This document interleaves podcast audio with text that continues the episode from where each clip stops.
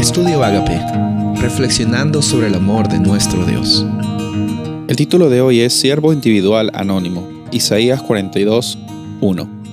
Este es mi siervo, yo le sostendré, mi escogido en quien mi alma tiene contentamiento.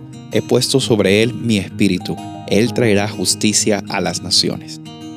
Nos damos cuenta ahora de que Isaías 42 nos muestra un siervo que no es una nación de siervos como vimos el día anterior, no es una nación de siervos como lo fue Israel o como lo fue Judá, eventualmente también como lo somos nosotros, la comunidad de siervos de Dios, la iglesia, sino ahora estamos viendo un siervo específico al cual Isaías se refiere. No es un colectivo de personas, sino es una persona en específico. Y hay bastantes cosas que resuenan, si tú te pones a leer Isaías 42, que resuenan con Isaías 11 en Isaías 11 encontramos de que Dios está manifestándose por medio de un Mesías que iba a salir, que va a dar un reinado justo. Y hay bastantes comparaciones interesantes entre el Mesías de Isaías 11 y el siervo de Jehová que está en el capítulo 42. Hay bastantes cosas que también nos apuntan a que ese siervo y ese Mesías son la misma persona.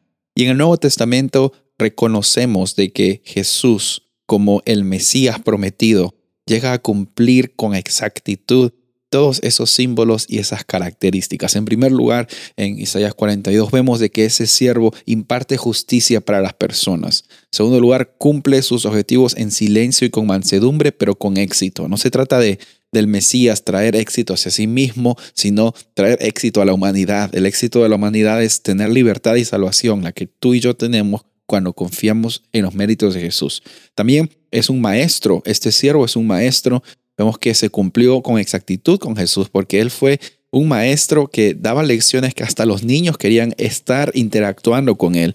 También sirve como un pacto entre Dios y el pueblo. Es el sacrificio por excelencia para nuestra eh, vida eterna. Y finalmente da luz y esperanza al curar la ceguera y liberar prisioneros. Y estamos hablando aquí de la ceguera espiritual y los prisioneros también que nosotros éramos cuando teníamos una vida en el pasado sin Cristo. Sabes, aquí vemos de que eh, es muy probable de que los judíos estaban viendo en un Mesías una persona que iba a liberarlos eh, físicamente, que los iba a dar la oportunidad de tener tranquilidad en un momento difícil que estaban viviendo con los romanos. Sin embargo, vemos de que Dios tuvo un paso más grande que solamente dar libertad física, sino Él estaba dando la oportunidad que tú y yo tengamos una libertad espiritual en cada área de nuestras vidas también. Y por último, tener la oportunidad de tener salvación y vida eterna. La invitación para ti en esta ocasión es reconocer que Jesús es Dios, Jesús es Mesías. Vamos a ver un poco acerca de eso después. Y también Jesús es siervo como siervo de Dios también, Él estuvo dispuesto a dar su propia vida para que tú tengas la oportunidad de tener vida. ¿Estás dispuesto a aceptarlo a Él como el Salvador de tu vida? Soy el pastor Rubén Casabona y deseo que tengas un día bendecido.